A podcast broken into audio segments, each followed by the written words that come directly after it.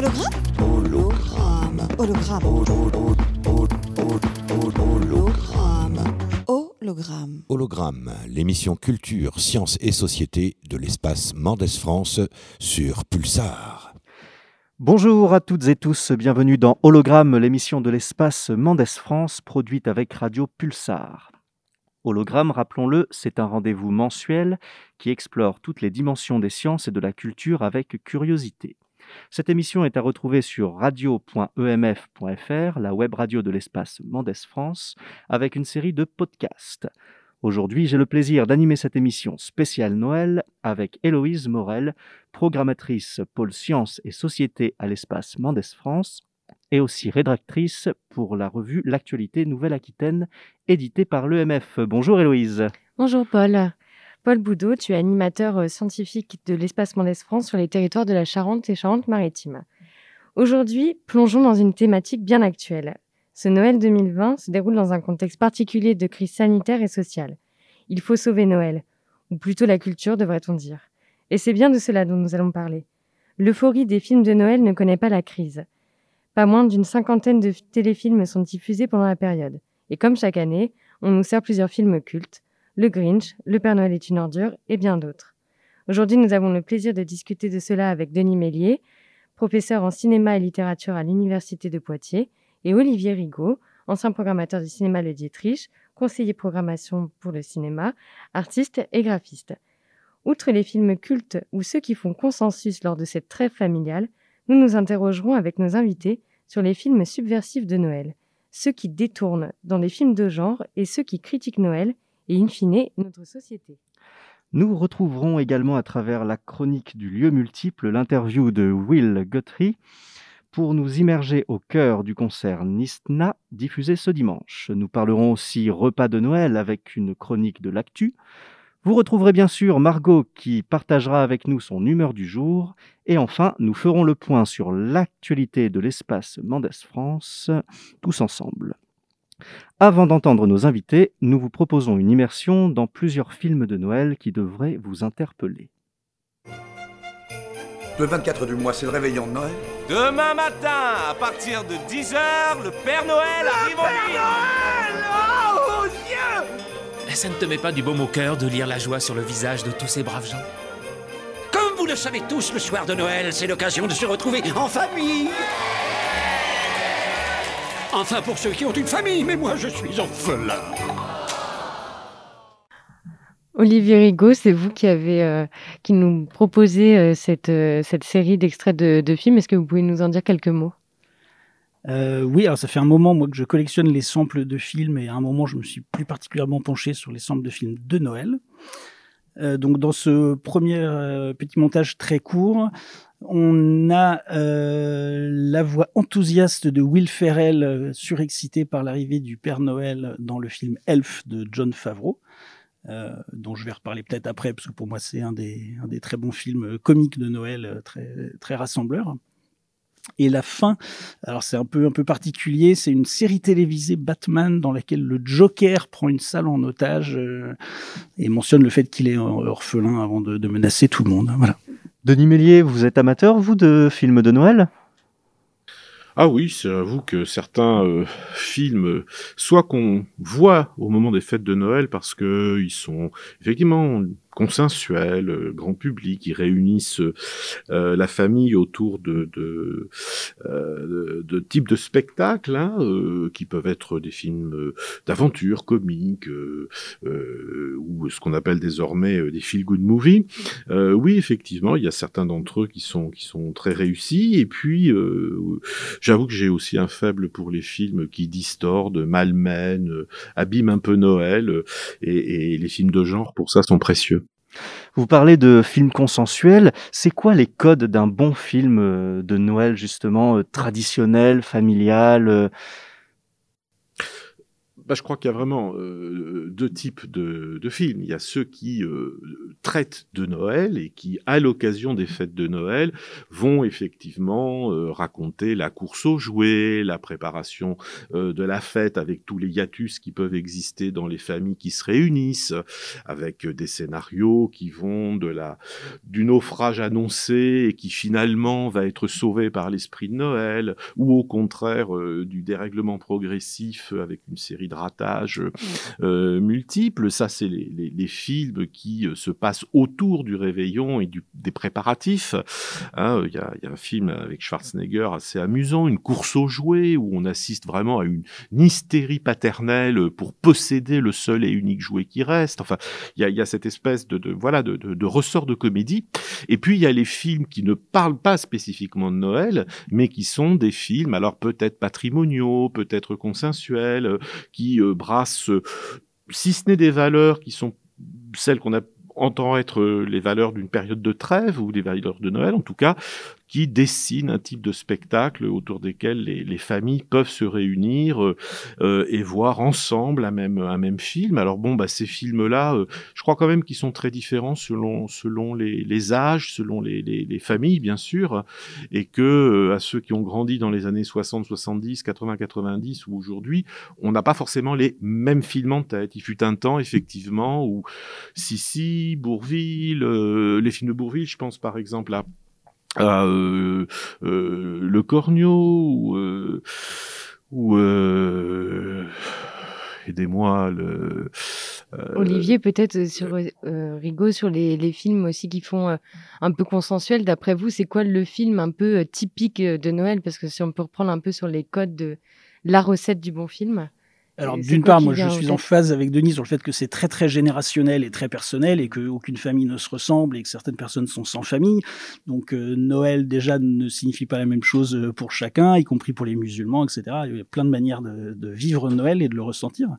Euh, ensuite, ce qui est vrai, c'est les mots ont été prononcés plusieurs fois par Denis, la famille, les valeurs, le rassemblement, ce sont des constantes que le film se passe à Noël ou pas, on va retrouver ça. Et on en parlera après, même les films qui sont un petit peu critiques sur Noël, en général, finissent par euh, arriver à ça. Et peut-être que du coup, c'est le moment de passer un deuxième extrait qui parle de l'esprit de Noël. La magie de Noël ne marche que si on croit sans voir. Aussi ridicule que cela puisse paraître, de nombreuses personnes ne croient pas au Père Noël. Quoi? Pour les gens qui n'ont pas de religion, eh bien, il est une sorte de, divinité profane, laïque, euh, à laquelle on n'hésite pas à envoyer ses bouteilles à la mer. Donc peut-être sur cette question justement de l'esprit de Noël par rapport à ce qu'on a entendu sur un peu la croyance, croire au Père Noël, mais aussi croire au grand amour dans, des films avec des happy end. Euh, quelles sont un peu les choses que l'on retrouve euh, justement, un peu cette, cette recette de l'esprit de Noël et cette question des croyances? Bah, du coup, tu as un peu répondu dans la question, qui est qu'en fait, que ce soit dans le Père Noël ou dans la magie de Noël ou dans l'unité de la famille ou dans la paix sur terre euh, ou dans le grand amour, euh, les films de Noël sont souvent l'occasion de mettre en avant l'importance de croire. Il y a un parallèle donc entre le Père Noël et Jésus qui est, passionnant, entre le fait de si on est sage avoir des cadeaux et puis aller au paradis. C'est quand même euh, évident. Et inversement, dans la société, c'est relativement bien accepté d'être athée, par contre, dans les films de Noël, c'est mal de pas croire au Père Noël. Ça, c'est pas bien. Mmh. Denis Mélier, qu'est-ce que... Oui, je crois aussi que la, la, la, la notion de trêve euh, suppose que bah, pendant cette période de suspension des conflits familiaux, où tout le monde fait un effort pour que ça se passe bien autour de la table, il y a aussi l'idée que d'un seul coup, tout l'extérieur se suspend Hein, D'ailleurs, il n'y a qu'à voir les journaux télévisés euh, qui accompagnent cette période. Hein, D'un seul coup, euh, ben voilà, les, grandes catastrophes euh, comme ça sont presque suspendues. Et les films de Noël racontent souvent que bah, la bonne volonté, l'espoir, le courage, la foi dans l'amour peuvent triompher de tous les types de déterminismes sociaux, économiques, politiques. Et si on prend des, des films des comédies romantiques, hein, comme on a beaucoup vu ces dernières années, avec des castings hollywoodiens extrêmement impressionnants. On pense à, à The Holiday ou Love Actually, qui sont d'ailleurs des, des, des, versions de Noël euh, de Notting Hill, euh, enfin de mariage à Notting Hill. Hein, oui, c'est Pretty Woman. Exactement, Pretty Woman, c'est exactement la même construction, sauf que c'est contextualisé à Noël. Ben euh, voilà, euh, euh, quelles que soient les difficultés qu'on ait dans l'existence, euh, que l'on soit femme de ménage et écrivain, premier ministre ou secrétaire, il y a finalement, au-delà des déterminismes, des, espaces sociaux considérables et des questions politiques et économiques, ben, un esprit de Noël qui fait que ceux qui s'aiment se reconnaîtront et, que finalement, euh, il y a foi dans un, dans un mécanisme de réussite hein, qui est inspiré de l'esprit de Noël. Olivier et du Rigaud. coup, alors transition parfaite pour le coup avec un troisième petit montage, c'est que que ce soit euh, dans la réunion familiale ou dans le fait de retrouver le grand amour, il semble y avoir quand même une évidence, c'est qu'à Noël on n'est pas tout seul. Vous avez bien dit esprit de Noël C'est quoi exactement? Décoration plus guirlande, plus cadeau, plus chanson, égale esprit de Noël. On va faire des anges de neige pendant deux heures. Ensuite du patin. Ensuite on mangera une énorme maison en pain d'épices aussi vite qu'on le pourra. Et pour finir, on se fera des câlins. Tous les Noëls, ma mère nous faisait une dinde au marron et des super desserts. Oh, mais je suis sûre que vous rêveriez de passer Noël avec votre famille plutôt qu'ici. Pour se laisser gagner par l'esprit de Noël et le partager, il faut être deux. Ah, la dinde au marron, l'esprit de Noël, euh, la famille. Mais vous l'évoquiez, euh, Denis Mélier, au-delà de cette euh, trêve familiale, il y a aussi des films qui ne sont pas des films de Noël, mais qui font quand même consensus euh, à cette période de l'année, qu'on va retrouver régulièrement euh, d'une année sur l'autre. Euh, Qu'est-ce qu'on va retrouver comme film à ce moment-là qui reviennent régulièrement comme ça? Des séries de films qui sont pratiquement patrimoniaux. Euh, on, on, on, a vu par exemple lors du premier confinement comment les, les, les, les euh, cycles de l'œuvre de De Funès ou les augmentations de vente de films de Belmondo euh, pouvaient réunir des gens vers ce, sur des valeurs extrêmement sûres et on voit apparaître aujourd'hui sur les catalogues de plateformes l'intégrale des, des, des, films de Belmondo justement. Donc on va retrouver ce que le cinéma français aime à montrer comme ses valeurs sûres. J'évoquais Bourville et le corps mais c'est également La Folie des Grandeurs, mais c'est également euh, bah, Sissi qui, je crois, euh, est passé euh, euh, ô combien? Donc il y a certainement cette dimension patrimoniale, consensuelle, et puis l'idée d'un moment où le cinéma était quelque chose de collectif, qui se partageait euh, finalement entre enfants, parents, euh, grands-parents, sans, sans qu'il y ait ces, ces disjonctions culturelles très fortes qui ont été introduites par des cultures beaucoup plus spécialisées que sont celles de, de, de, des films de super-héros ou de l'animation japonaise hein, qui font un peu éclater comme ça les, les, les, les, les consensus. En plus, on disait tout à l'heure que, que c'est très générationnel hein, parce que euh, me renseignant un petit peu autour de moi avec des gens d'une euh, entre 15 et 25 ans aujourd'hui, euh, je découvre que pour eux, film de Noël, presque immédiatement à l'esprit, Harry Potter. Hein, donc c'est également, ça dépend vraiment des générations. si dans les années, il y a une vingtaine, une trentaine d'années, Disney faisait consensus, peut-être qu'aujourd'hui c'est le studio Ghibli hein, et, Miyazaki qui deviendrait film de Noël. Euh, donc je, je, crois que ce sont des films qui peuvent être patrimoniaux, générationnels et euh, qui surtout euh, sont souvent des films spectaculaires. Hein, et j'allais dire spectaculaires et fondamentalement dans le discours et non problématique. Alors effectivement, Disney, c'est intéressant parce que de mon point de vue, tous les films de Disney sont des films de Noël. Souvent d'ailleurs inspirés de contes, mais ils portent tous les valeurs de rassemblement, de foi, de positivité. Euh, et vu à quel point l'empire Disney s'est étendu à d'autres studios de divertissement, de Star Wars aux Muppets, à Pixar, à Ghibli en distribution, euh, ils font une, OPA sur Noël presque. Oui, c'est le film familial euh, typique. Donc merci à tous les deux pour ces premiers temps euh, d'échange. On se retrouve après une courte pause musicale et cette fois on tord un petit peu euh, notre tradition euh, du groupe avec un scientifique pour vous proposer un tube de 1988 de Trust qui reprend Petit Papa Noël. C'est la belle nuit de Noël, la neige est ensemble en manteau et les yeux levés vers le ciel genoux, les petits enfants vont fermer les paupières. Et une dernière prière. Long black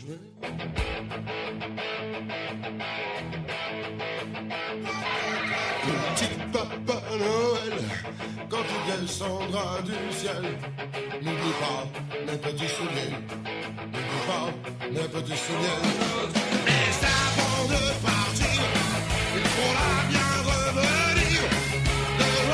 tu vas voir, c'est fort, c'est un peu la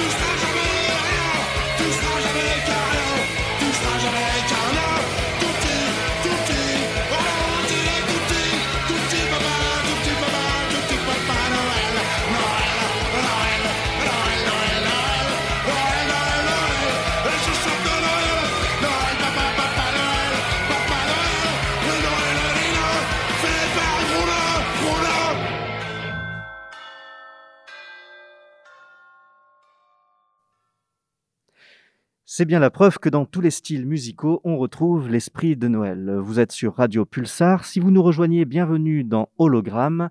Aujourd'hui, pour parler film de Noël, nous sommes avec Denis Mélier, professeur en cinéma et littérature à l'Université de Poitiers, et Olivier Rigaud, ancien programmateur du cinéma Le Dietrich, artiste et graphiste.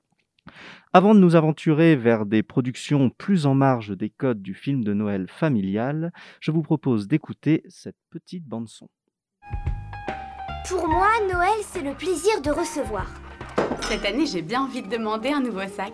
Oui, mais ne demande surtout pas un de ces sacs bon marché. Vous ne méritez pas moins qu'un Prada, les filles. Quel odieux déballage Que de cupidité Que de babioles futiles D'aucune utilité Merci, mon Dieu, pour ce repas que tu nous donnes. Merci de ne pas nous avoir fait naître pauvres ou puants. Le Noëlomètre, tout à coup, il, s'est mis sur zéro. C'est quoi ce bruit? Ça vient de la cheminée.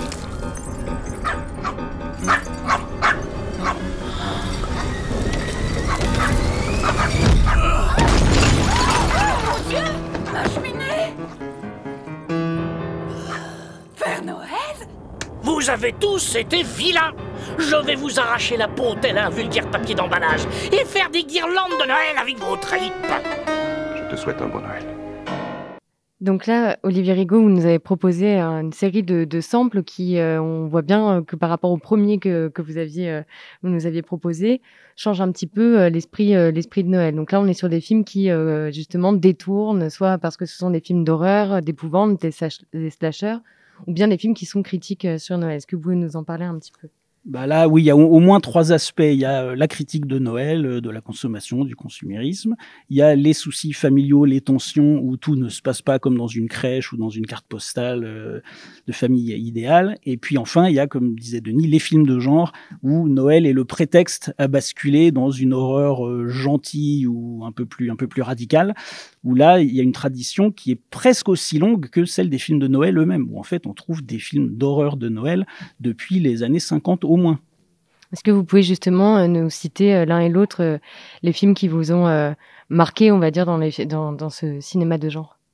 J'ai un goût très particulier, enfin très prononcé, pardon, pour le pour le Black Christmas de, de Bob Clark, hein, qui est à la fois une anticipation du de l'Halloween de Carpenter, euh, qui est extrêmement malin dans sa mise en scène, qui joue avec des codes qui sont d'une part ceux de Noël, d'autre part celui du film de tueur en série et celui du film de campus avec les sorority houses, qui est tout à fait tout à fait euh, réjouissant et où euh, Bob Clark, euh, avant d'autres, hein, est en train de faire grimacer tout un tas de rituels euh, sociaux et adolescents, ou en tout cas de jeunes adultes, il y a une sorte de, de méchanceté native hein, euh, dans, dans, dans, le film que, que, je trouve très très réussi, avec une ambiance de Noël euh, détournée et, et, agressée par un, par un certain nombre de, euh, de moments dans la mise en scène. Mais ce que je trouve intéressant dans, dans, cet usage du film de Noël, c'est qu'en fait, le, le cinéma d'épouvante américain s'est toujours attaqué à tous les rituels sociaux, euh, notamment ceux de la de l'adolescence, le dating,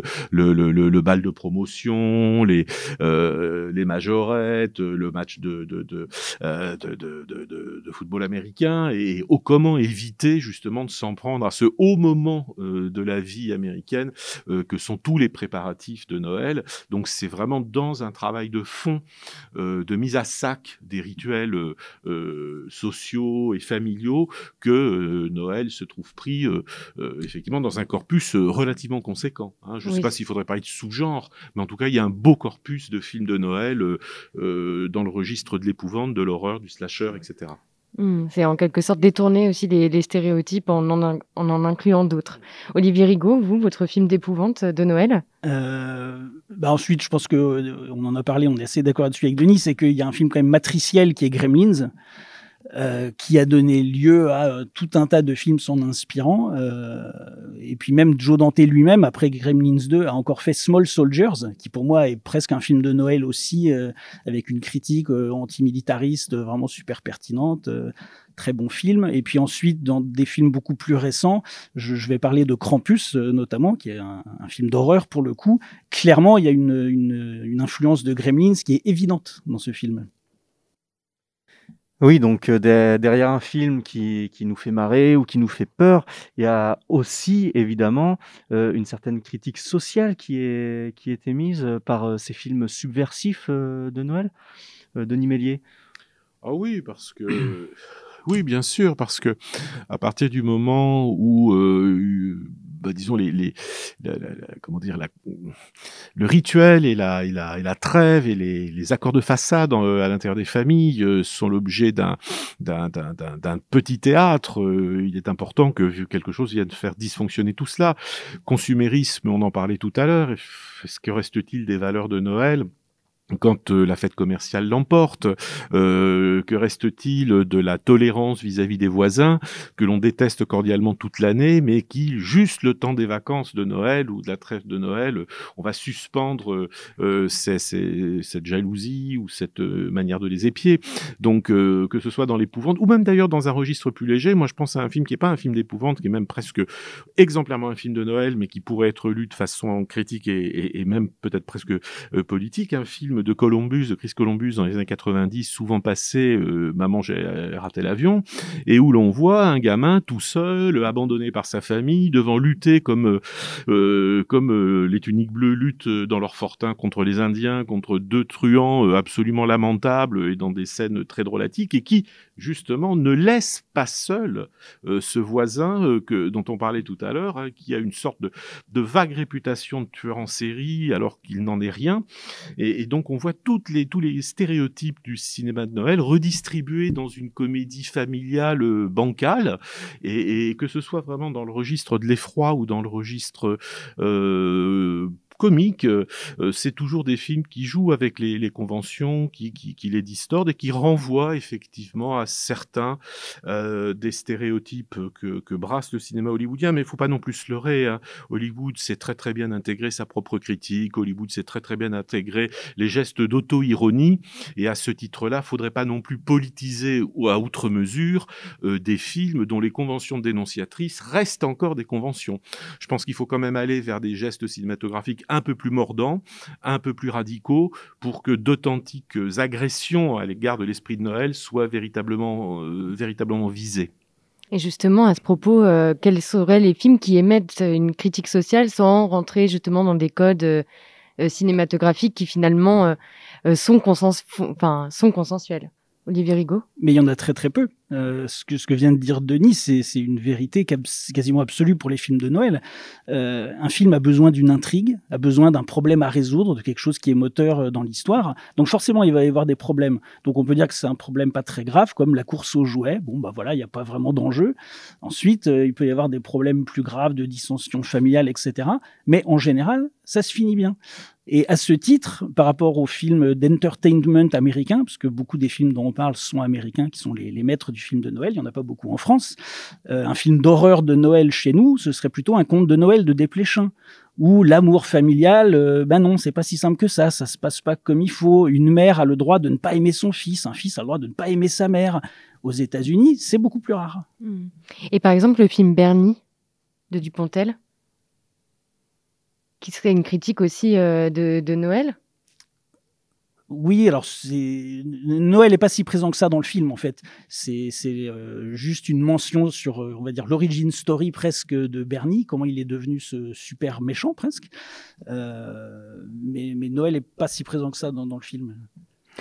Alors, vous l'avez dit, Olivier Rigaud, beaucoup de productions qui ont été citées sont américaines. Héloïse, tu as cité une production française Bernie de Albert Dupontel. Qu'est-ce qu'il pourrait y avoir d'autre comme film de Noël subversif que, que l'on pourrait citer qui reviennent euh, régulièrement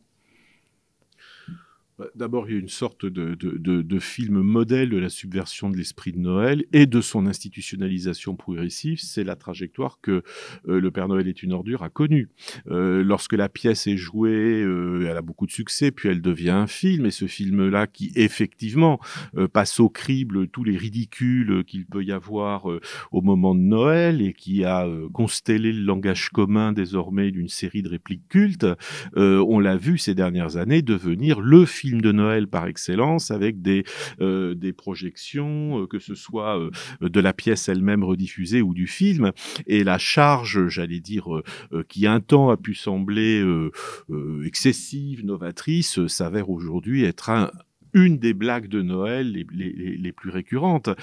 À l'inverse, euh, je me dis qu'aujourd'hui, un film euh, vraiment que l'on ne voit plus passer, qui passait quand, quand moi j'étais euh, enfant et regardais les vacances de Noël, L'Arbre de Noël avec Bourville et William Holden, qui est un film de Terence Young de 69, dans lequel un petit garçon passe son dernier Noël et son seul rêve, c'est d'avoir des loups et, et, Bourville et William Holden vont voler des loups aux eaux de Vincennes pour qu'il ait ce moment de avec ses loups et le film se finit mal l'enfant meurt euh, à la fin du film au pied de l'arbre de Noël que ont réalisé euh, euh, Holden et, Bourville entouré des deux trois loups. Je me demande si dans cette espèce d'univers consensuel et ironique, distancié, enfin bref, celui de, du Père Noël est une ordure, un tel film pourrait encore passer tant son mode de mélodrame assez radical viendrait, je crois, dissonner terriblement dans les spectacles familiaux qui sont les nôtres. bah, du coup, effectivement, le film de Noël intègre la critique anti-Noël, de même que le capitalisme intègre très bien dans sa dimension marchande euh, tout ce qui est anticapitaliste dans les, les livres, les productions, etc. Mais au final, il y a quand même quelque chose qui reste, qu'on ne peut pas tout sacrifier. Alors, est-ce que c'est le happy end? Euh, Est-ce que c'est quand même euh, l'amour qui doit subsister quelque part? Très peu de films font l'impasse là-dessus. Alors, le temps passe vite. Euh, on vous a demandé de vous livrer un petit jeu avant de nous retrouver aujourd'hui. On vous a demandé vos trois, votre top 3 des films de Noël, qu'ils soient familiaux, consensuels ou au contraire subversifs en jouant avec les codes. Olivier Rigaud Oui. Alors, je vais essayer de faire le plus synthétique possible. Euh, une comédie jubilatoire qui peut plaire à tout le monde, avec pour moi un des grands comédiens américains des années 2000. Peut-être que dans les années 90, c'est Jim Carrey. Pour moi, dans les années 2000, c'est Will Ferrell. Et donc, je parle de Elf de John Favreau de 2003 avec un gamin qui fait 1m80 et qui fabrique des, jouets au milieu des elfes pour, le Père Noël, persuadé qu'il est un elfe. Et puis un jour, il se rend compte qu'en fait, non, son père est un humain. Et donc, il doit descendre, essayer, enfin, il veut descendre, retrouver son père, euh, en décalage complet avec les réalités. Ce qui fait un parallèle avec un autre film que j'aime beaucoup, qui pourrait être un film de Noël, qui est Big, de Penny Marshall, euh, où il y a un enfant qui se retrouve dans le corps d'un adulte. Et les deux, en fait, entretiennent cette idée de garder l'esprit de l'enfance et de la croyance, y compris quand on devient adulte. Denis Mélier, votre top 3 euh, bah, dans le top 3, enfin, dans, dans, le top 3 et le, et le, et le film, disons, euh, euh, comédie léger, euh, moi j'ai une affection particulière pour Un jour sans fin de d'Harold Ramis, hein, qui est presque une allégorie de la répétition de Noël et de la manière dont on peut le réorganiser, le détourner, le modifier. Et, et donc voilà, j'apprécie beaucoup celui-là. Alors, Olivier Rigaud. Donc suite du top, euh, un film un peu plus dans la tradition de Noël et certainement le film le plus classique euh, dans la narration de son auteur, Satoshi Kon, réalisateur de films d'action japonais.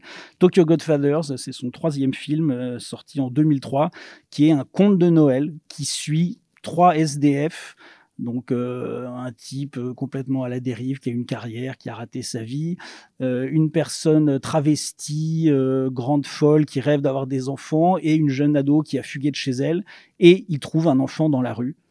Et de là se passe plein de choses. Ils essayent de retrouver les parents. un film qui peut plaire, je pense, à à peu près toutes les générations, et vraiment très grand film. Denis Mélier, euh, votre second film à conseiller pour Noël?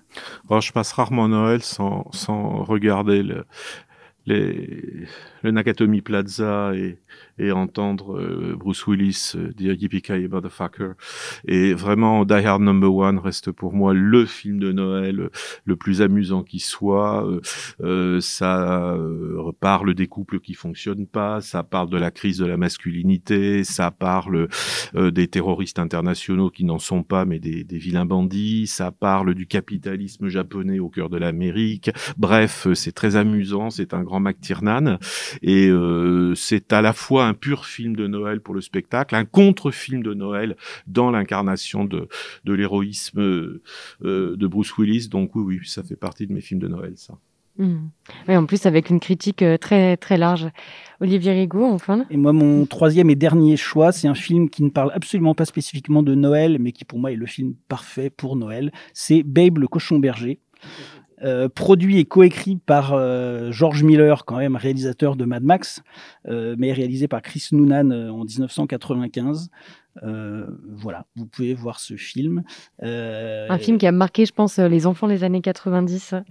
oui, je, je, pense. Et puis il est intéressant par rapport à ce qu'est ce qu'est George Miller dans son éclectisme incroyable, passant de Mad Max à Babe. Ensuite, il a fait Happy Feet. vraiment un type étonnant. Hmm. Et enfin, Denis Mélier c'est pour ceux qui euh, imposeront à la famille euh, E.T., euh, immédiatement, je leur mettrai Gremlins, on en a parlé tout à l'heure, puisque c'est le contre E.T. De, Joe Dante, comme son Piranha était le, le, le contre dans de la mer. Et j'aime beaucoup la manière de faire grimacer le, versant positif d'E.T. avec ces, ces, ces, petits personnages que sont Gremlins. On, disait tout à l'heure que c'était un film matrice, je, je, suis bien d'accord. Donc là aussi, il a de grandes chances d'apparaître dans ma playlist. Et alors, euh, on parlait de trêve familiale, et si on devait euh, faire euh, consensus entre vous deux, Denis Mélier et Olivier Rigaud, ce serait quel film qui vous scotcherait devant, dans le canapé et devant l'écran? Oh, The Children. Mais oui, The Children, c'est un film très atypique parce que il intègre à la fois une petite critique de Noël plus dans la dimension familiale où ça se passe pas du tout bien, il y a des rivalités, des jalousies entre les, les familles qui se retrouvent, mais surtout c'est un film noir où les enfants deviennent des psychopathes, où les parents, pour se défendre, sont obligés de tuer leurs propres enfants, et ça se finit mal. Enfin, ça se finit mal. Disons que ça reste un peu en suspens. Et ça, pour le coup, c'est vraiment ce qu'il y a de plus anti-Noël. bon, bah alors, euh, euh, joyeux anti-Noël à vous. Voilà, donc c'était The Children de Tom Shankland en 2009, et je ne sais pas si c'est lié au contenu du film, mais en tout cas, le réalisateur n'a plus jamais fait de film après. Il a réalisé des épisodes de séries télé. Merci Denis Mélier, merci Olivier Rigaud d'avoir répondu à notre invitation et à nos questions. Vous restez avec nous jusqu'à la fin de l'émission et tout de suite nous retrouvons le lieu multiple. Vous le savez, ce pôle de création numérique de l'espace Mendes France, un lieu de référence pour la création art science. On rappelle que le lieu multiple propose une programmation de spectacles, d'événements, de performances, mais aussi des actions de médiation culturelle en accueillant régulièrement des artistes en résidence. Nous écoutons maintenant une interview de Will Guthrie en résonance du concert Nistna.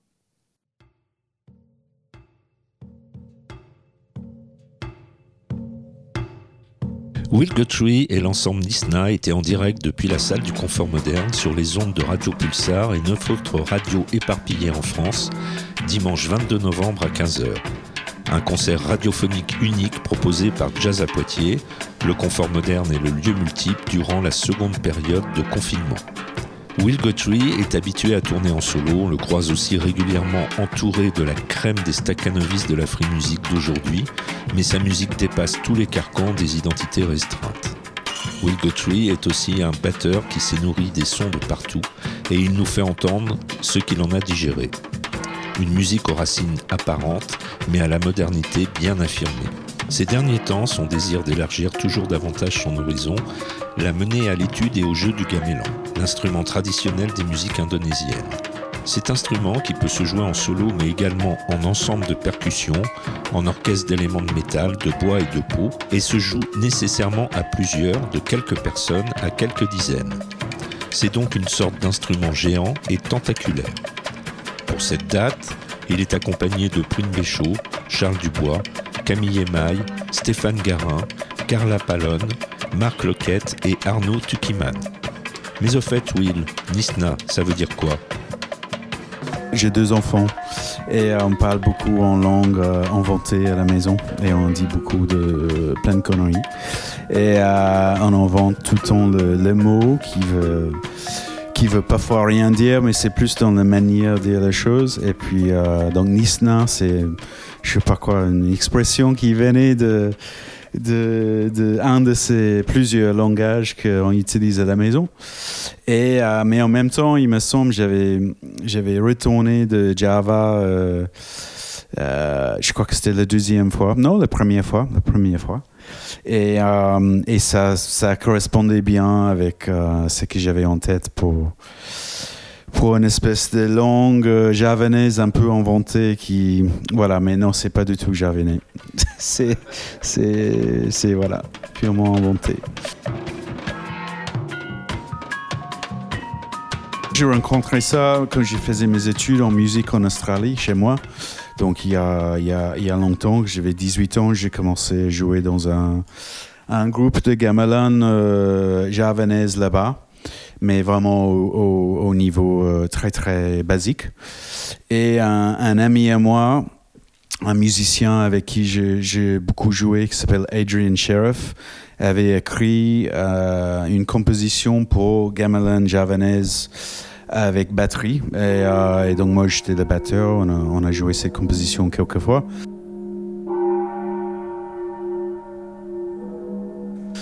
Et donc, ça a commencé là, avec les gamelons. Et puis, depuis, j'écoute. Je n'ai pas eu beaucoup d'occasion d'en pratiquer. Et, euh, et puis, donc, j'écoute depuis, depuis, depuis des années. Et ça fait peut-être le dernier dix ans que j'avais vraiment de plus en plus d'envie de, de tenter un projet avec euh, ces instruments. Et, euh, et puis, mais aussi avec un regard, ce- pas, que de, musique d'Indonésie, mais, mais plein de musique d'ailleurs, mais beaucoup de musique de, de Asie quand même, parce que j'adore les différentes sonorités de tambour et, et gong que j'utilise aussi depuis longtemps.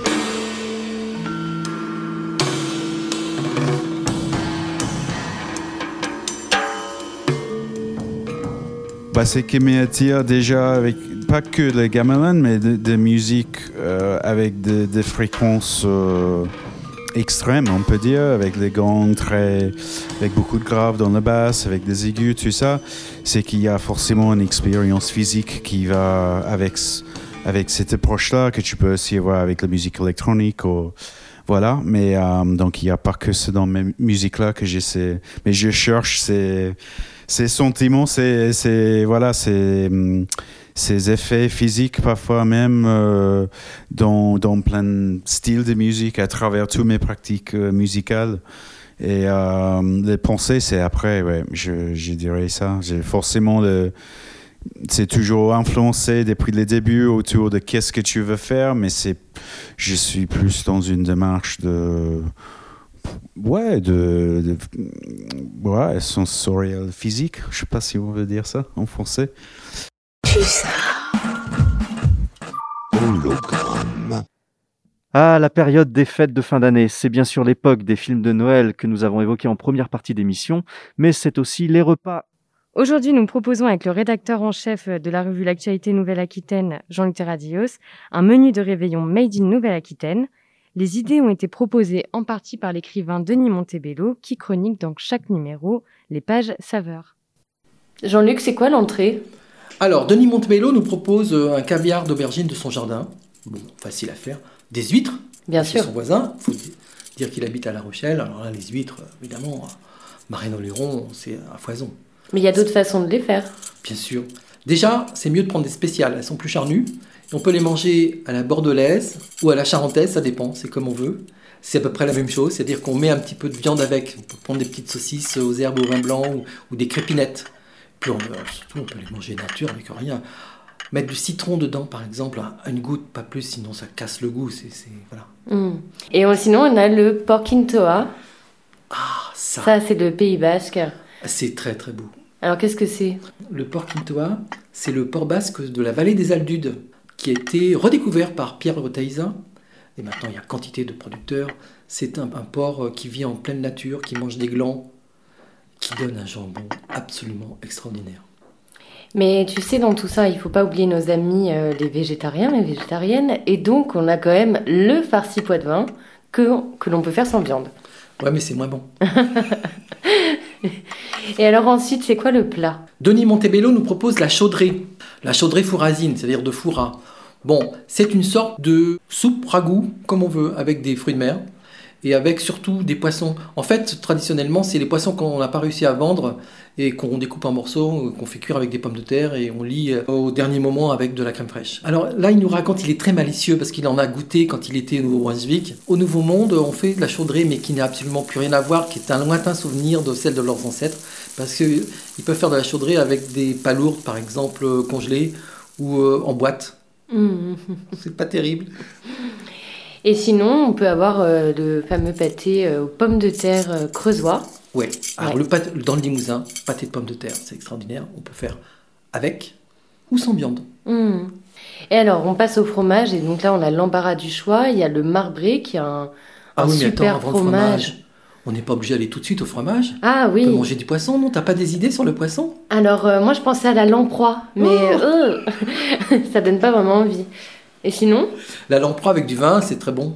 Ben, dans le même genre, il y a. euh, alors évidemment, il y a des points- plein de poissons qui viennent de la mer, mais dans le coin, on a ce qu'on appelle la bouilliture d'anguille. C'est ce qui fait penser à la lamproie. C'est de l'anguille coupée en morceaux, cuite en, enfin, qui cuite très très longtemps euh, avec euh, des oignons, euh, du vin rouge, des petits Mm. lardons. Voilà, c'est très très nourrissant. J'imagine. Donc, alors, histoire de continuer à bien se nourrir, donc je repasse au fromage. Et là, le marbré, mi-chèvre, mi-vache. délicieux. Mais on a aussi l'embarras du choix dans les fromages de chèvre, dans les deux Sèvres, mais aussi le motet sur feuille. Après tout ça, Jean-Luc, je pense qu'il est temps de faire une pause et nous, on n'a pas euh, de trou normand, mais le trou néo-aquitain, c'est le cognac, bien sûr. Forcément, c'est avec du cognac. Mm. Qu'est-ce qu'on peut mettre comme glace avec le cognac? Hmm. Bah, peut-être éventuellement de la pomme du Limousin, non? Pourquoi pas? C'est une très bonne idée, la pomme de Limousin. Et une pomme verte, ça peut être très bien. On termine ce marathon avec le dessert. Oui. Et alors là, deux possibilités. La Seulement première- deux? Non, on en a plein, mais on va en citer uniquement deux. La première, euh, qui est plutôt euh, le dessert de grand-mère euh, du de fin fond de la Creuse, euh, dans les chaumières, au coin de la cheminée. Et là, c'est euh, la flognarde aux pommes. Ouais, dans la flognarde, on peut mettre des poires, mais aussi d'autres fruits de saison, bien sûr. Mais alors moi, il y a un dessert qui est quand même un tout petit peu plus raffiné et qui a l'air nettement meilleur que ta flognarde. C'est quoi? C'est le puits d'amour. C'est parfait parce que c'est une nouvelle année. Voilà, on s'embrasse pas cette année. Non, Mais on se souhaite le meilleur et finir avec le puits d'amour, on peut, on peut pas trouver mieux. Exactement. Bon appétit Tout ça nous met l'eau à la bouche et prépare nos papilles gustatives pour le réveillon, n'est-ce pas Héloïse? Effectivement. Mais en attendant, avant de nous nourrir, on va nourrir nos oreilles et notre esprit avec un morceau extrait du concert de Will Guthrie et l'ensemble Nistna, diffusé en direct le 20 novembre 2020 au lieu unique à Nantes.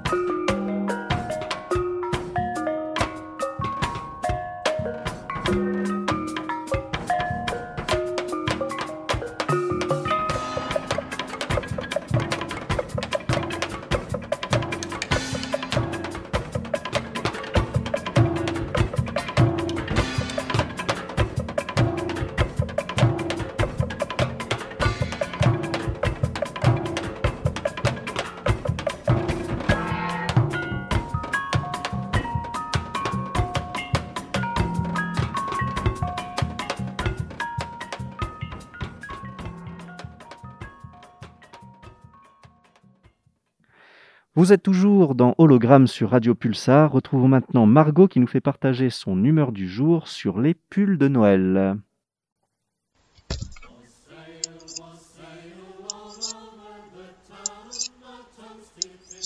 Nous sommes le 26 décembre. L'ouverture des cadeaux s'est faite hier. Le sapin commence à perdre quelques épines. Les restes du repas de Noël seront encore mangés aujourd'hui. Même si la neige n'est pas au rendez-vous, que serait l'hiver sans pull moche? Comme tous les ans à Albi se déroule aujourd'hui la finale du championnat du monde de pull moche. Pandémie oblige, cette année le championnat était entièrement dématérialisé. Alors n'hésitez pas à aller faire un tour sur internet histoire de mirer les nombreux pulls moches en concours cette année. Quatre catégories composent le championnat. La catégorie des pulls moches enfants, la catégorie pull solo, la catégorie couple et famille et la catégorie collègue de travail. Quatre heureux gagnants sont donc élus aujourd'hui et comme à chaque concours du plus beau pull moche de Noël, depuis le 3 décembre, on a pu se délecter des nombreuses photos de pulls envoyés. La base d'un pull de Noël, c'est souvent le jacquard. Ce style de tricot permet de faire apparaître sur un point jersey des motifs en changeant de couleur de laine. Le jacquard, il y en a eu cette année. Certains pulls étaient complétés de pompons ou de peluches cousus directement sur le pull pour un effet un peu plus kitsch et un effet 3D. Le multicolore reste toutefois rare car le thème de Noël oblige, nous restons dans les tons de l'hiver avec principalement du rouge, du vert ou du blanc comme couleur de pull. Les lutins étaient aussi à la fête cette année avec un coup de cœur de ma part pour les motifs à rayures rouges et blanches avec chapeau pointu vert. Les guirlandes étaient également présentes et tous les concurrents ne manqueront décidément pas de pulls pour descendre les poubelles.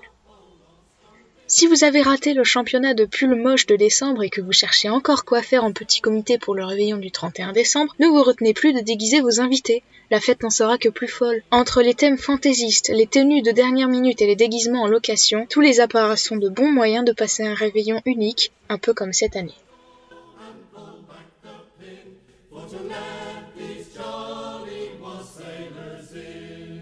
Merci Margot, on passe à l'agenda non exhaustif des prochaines semaines. Tout d'abord, projetons-nous jusqu'au 28 janvier prochain et retrouvons Justine Sassonia qui va nous parler de la nuit des idées. Le 28 janvier prochain, l'espace Mendes France organise la Nuit des idées en partenariat avec l'Institut français et la région Nouvelle-Aquitaine. Célébrer la circulation des idées entre les pays et les cultures, les disciplines et les générations, la Nuit des idées est une invitation à découvrir l'actualité des savoirs et à échanger sur les grands enjeux de notre temps avec des intellectuels, chercheurs et artistes. Pour cette sixième édition, la Nuit des idées explorera la thématique proche la nuit des idées proposée par l'Espace Mendes France sera hybride et pourra être suivie sur les réseaux sociaux. À 18h30, rendez-vous pour un entretien de haute volée avec le sociologue Alain Caillé et l'écrivain et philosophe Régis Debray. L'entretien sera suivi d'un échange avec le public. À partir de 20h30, une émission radiophonique éphémère déclinera la thématique proche sous différents angles, scientifiques, artistiques, sensibles et créatifs. Cette émission sera diffusée sur la radio en ligne de l'espace Mendes France, radio.emf.fr. Vous trouverez prochainement la programmation détaillée de la Nuit des idées et tous ses invités sur notre site internet emf.fr. Et d'autres événements auront lieu à l'espace Mendes France, soit dans nos lieux, soit en ligne, courant janvier 2021. Le pôle Sciences et Sociétés propose plusieurs conférences. Le jeudi 7 janvier, rendez-vous à 18h30 en ligne pour la conférence de Corinne Berilli dans le cadre du cycle organisé avec le laboratoire Migrinter de l'Université de Poitiers. Corinne Berilli est juriste à Bordeaux et elle parlera des Algériens venus en France au moment des Trente Glorieuses et aujourd'hui retraités, que l'on appelle Shibani en arabe, et qui ont fait le choix de rester en France mais rencontrent des difficultés d'accès à leurs droits. Jeudi 14 janvier, l'historien de la photographie Michel Poivert parlera des inventions esthétiques de la photographie avec une question la photographie, une réinvention du XXIe siècle. Jeudi 21 janvier, à partir de 14h, à l'espace Mendes France, il s'agira de parler sorcière et sorcellerie. Tout d'abord avec une conférence dans le cadre des Amphis des lettres au présent, avec Marianne Closson, maîtresse de conférence en littérature, sur une histoire imaginaire de la sorcière, et de poursuivre ensuite à 17h avec une projection, et le spectacle à 18h30 Chercher la sorcière, créé et joué par Ma Public Thérapie et proposé par le lieu multiple. Et le lieu multiple propose également vendredi 22 janvier la présentation à 18h30 par Christelle Deray du projet de concert immersif transmédia Shangri-La, au cœur de la bande dessinée et du son. Dimanche 31 janvier à 17h30, une coproduction jazz à Poitiers, L'Oreille et Hardy, Meryl Amp plus Tumulte. Pour en savoir plus, rendez-vous sur le site lieumultiple.org. Merci à vous, Denis Mélier, Olivier Rigaud. Merci aux auditeurs et auditrices d'être à nouveau avec nous. Nous vous retrouverons samedi 23 janvier à midi pour parler de la thématique de la nuit des idées qui porte sur proche. D'ici là, on vous attend derrière vos écrans ou masqués à nos événements à l'espace Mondes France et sur le territoire. Vous pouvez également réécouter cette émission et de nombreux podcasts sur notre web radio radio.emf.fr. Merci aux équipes d'Espace Mondes France et de Radio Pulsar qui nous ont aidés à préparer cette émission. On termine en musique avec une mixtape composée grâce à l'application libre Homescape, application de création sonore développée par le lieu multiple. On vous invite vraiment à la télécharger, à enregistrer des sons chez vous, à composer des musiques et à nous les envoyer pour que nous puissions les diffuser dans cette émission. Avant de nous quitter, nous vous souhaitons de belles fêtes de fin d'année, prenez soin de vous et à bientôt. Merci Paul. Merci Héloïse, merci Denis Mélier, merci Olivier Rigaud.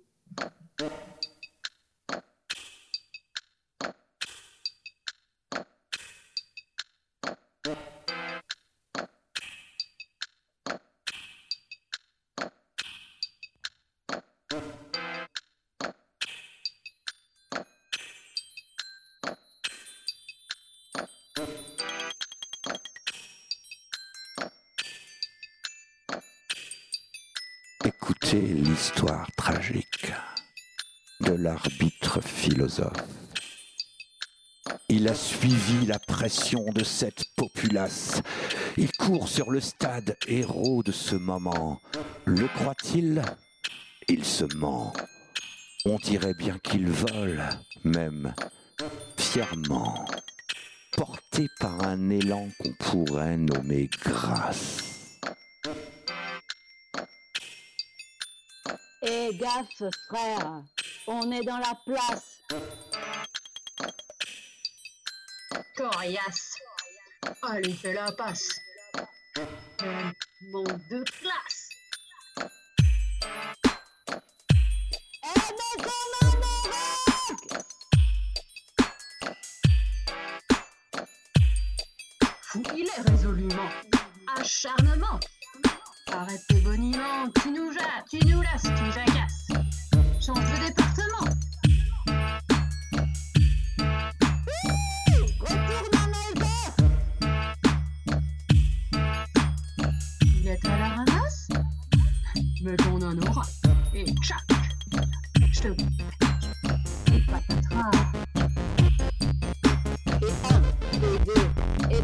Mens. Retourne en confinement. L'arbitre, comme aveuglé, ne voit pas qu'il n'est las d'aucun titre de gloire ni de quelque audace. Et la foule sifflera, on le crucifiera, le héros, c'est pas lui. La foule est ainsi faite qui transforme prestement les hurrahs, les vivas en sifflets et en caillasses.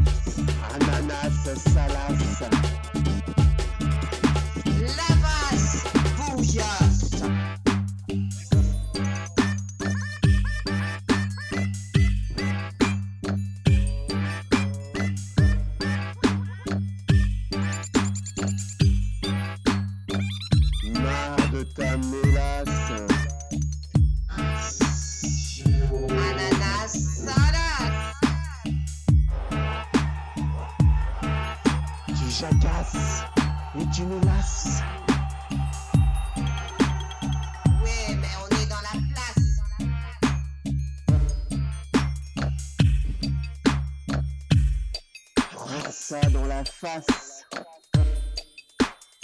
Quel manque de classe. Papasse Et coriace.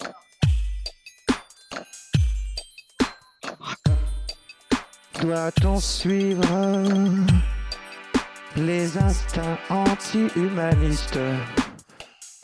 Plutôt que la pitié et la condescendance. La violence et la cruauté. Plutôt que la fausse respectabilité bourgeoise.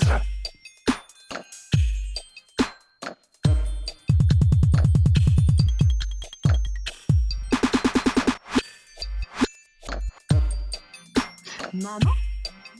Patricia